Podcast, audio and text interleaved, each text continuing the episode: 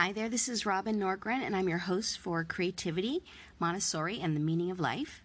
You can find all the work that I do um, under my links on Instagram under at Robin underscore Norgren or at UBU for Life.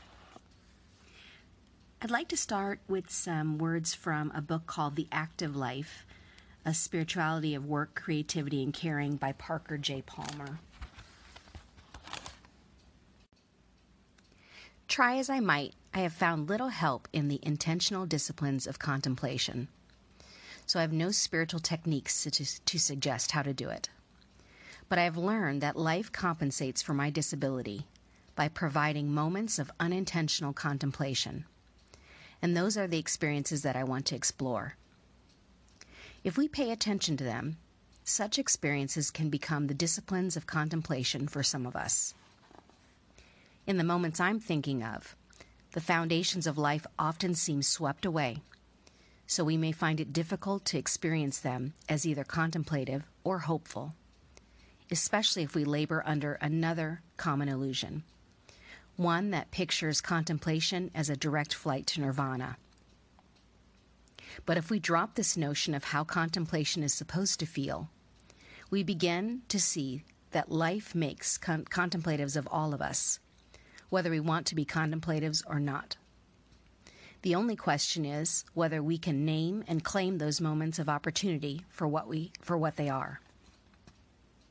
For example, there is the experience we commonly call disillusionment, when a trusted friend lets us down, an institution we had relied on fails us, a vision we had believed in turns out to be a hoax, or, worst of all, when we discover ourselves to be less than we had thought.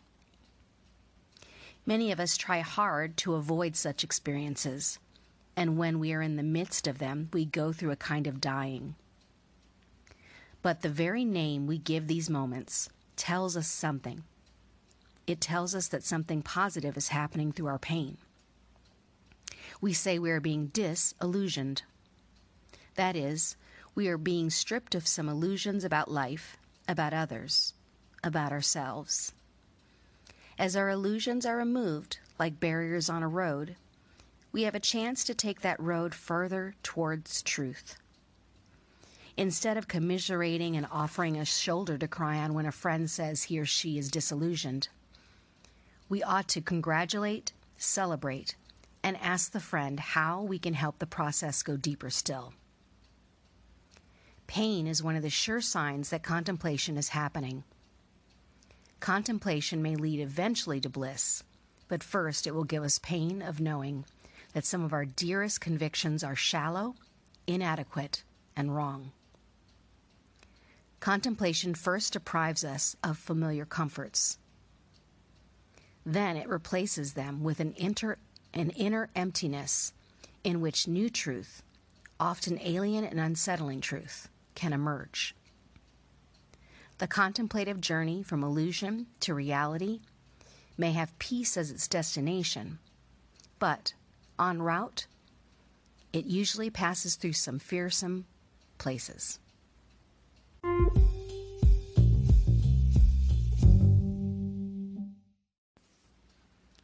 Henri Nouwen did a series of lectures on Vincent van Gogh, and Carol Berry captured them in a book called Learning from Henri Nouwen and Vincent van Gogh A Portrait of the Compassionate Life.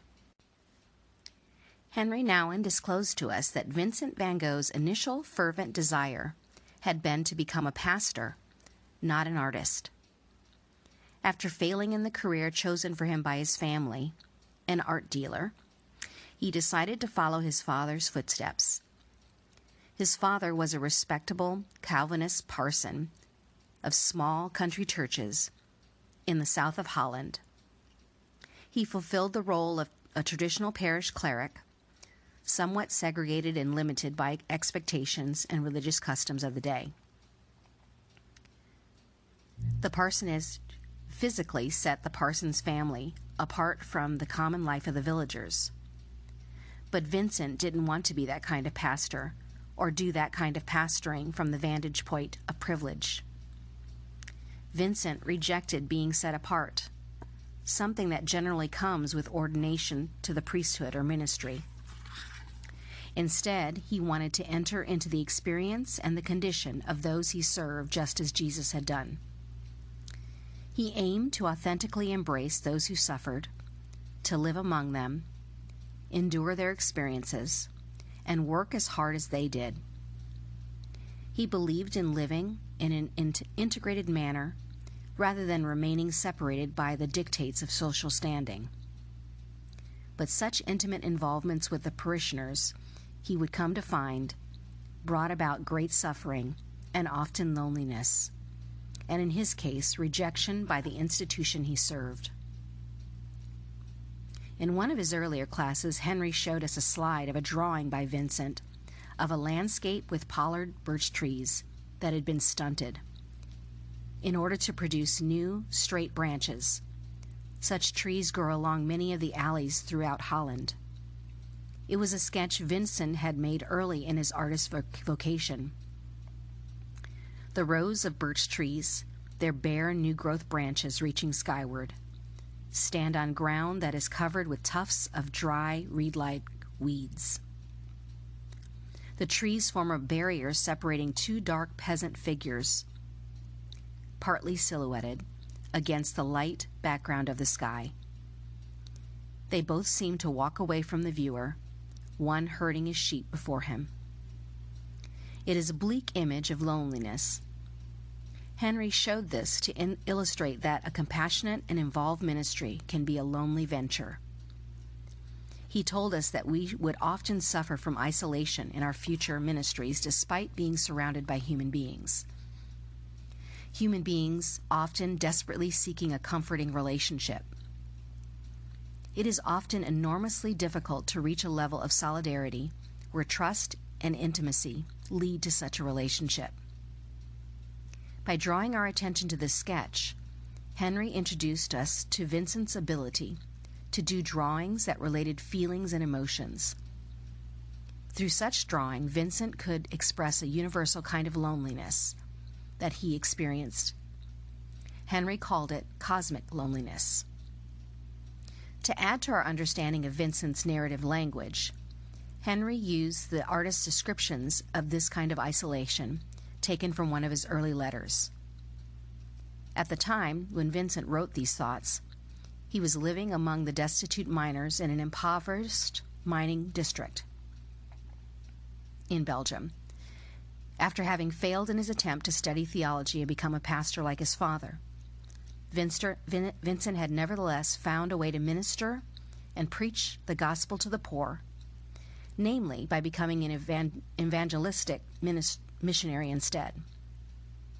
This is what led him to the miners. Out of his desperate struggle to effect- effectively find ways to connect with them, he wrote Someone may have a great fire in his soul yet no one ever comes to warm himself at it. And the passers by see but a little smoke coming out of the chimney and continue on their way. Look here now. What must be done? Tend that inner fire. Have salt in oneself. Wait patiently. Yet how? With so much impatience. Wait for the hour, I say, until someone will come and sit down to stay.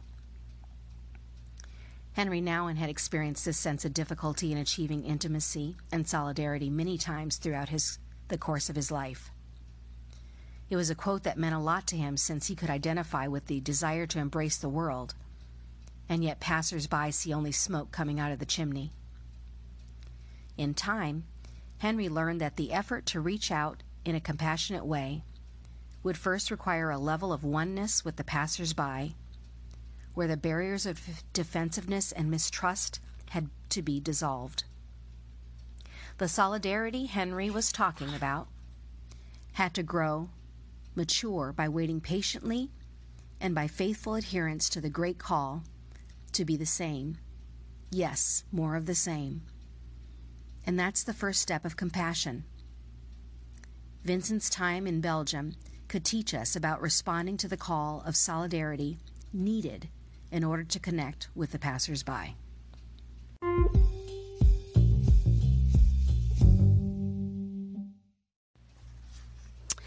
Kelly Roberts writes in Taking Flight Taking action against fear also means embracing the notion of unlearning ourselves, breaking down the walls we built to keep us safe until we see ourselves as we did when we were eight years old brave, creative, curious, alive. So often we think the older we get, the more answers we'll have. We associate wisdom with age. While there's some truth to this, perhaps we can, in reality, best associate our true, uninhibited selves with who we were when we were younger. I think we knew who we were in essence and in pure creative spirit when we were eight, nine, ten years old, before we let fear enter our world and spoil our vision. Who were you in those years? What did you love to do? What made you happy? What would your life be like if you reclaimed that spirit, that childlike wonder, and made it part of who you are today? For me, remembering my younger self was a lot like becoming a runner. When my thinking began to shift from a place of fear into a place of limitlessness. I believe this is possible for all of us. We begin to see and remember the best parts of ourselves and in turn begin to surrender ourselves to our own very own possibility. We can remember our fearless selves, our inspired selves, our joyful selves. It's all possible, one step at a time. We were born for this journey fears, struggles, love, inspiration, all of it. And we were born with a set of our very own wings. Sometimes we just have to rediscover them. Of course, we can't expect our fears to disappear overnight. Often, just when we think we, they've left us, we find they've cleverly transformed themselves instead. In my journey, this is evident in a journal entry I wrote as things were starting to unfold in my creative life, and I was beginning to enjoy some success.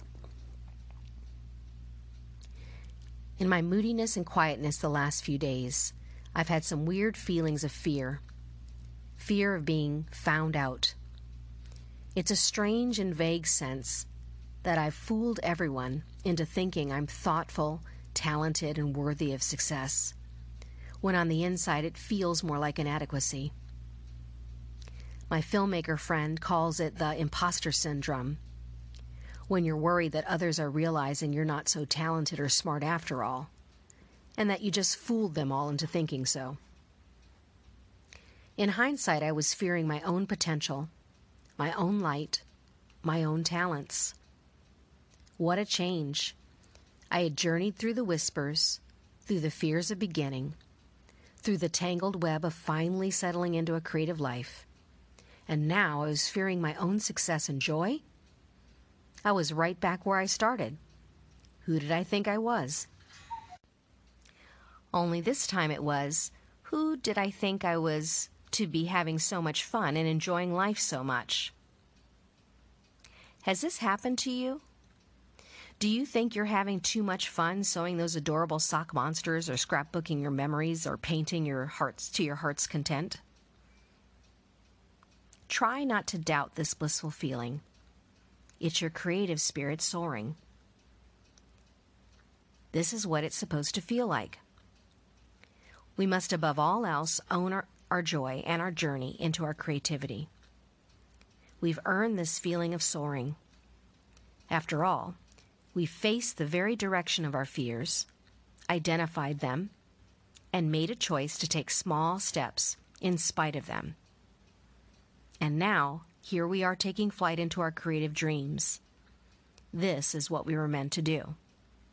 Don't forget to celebrate.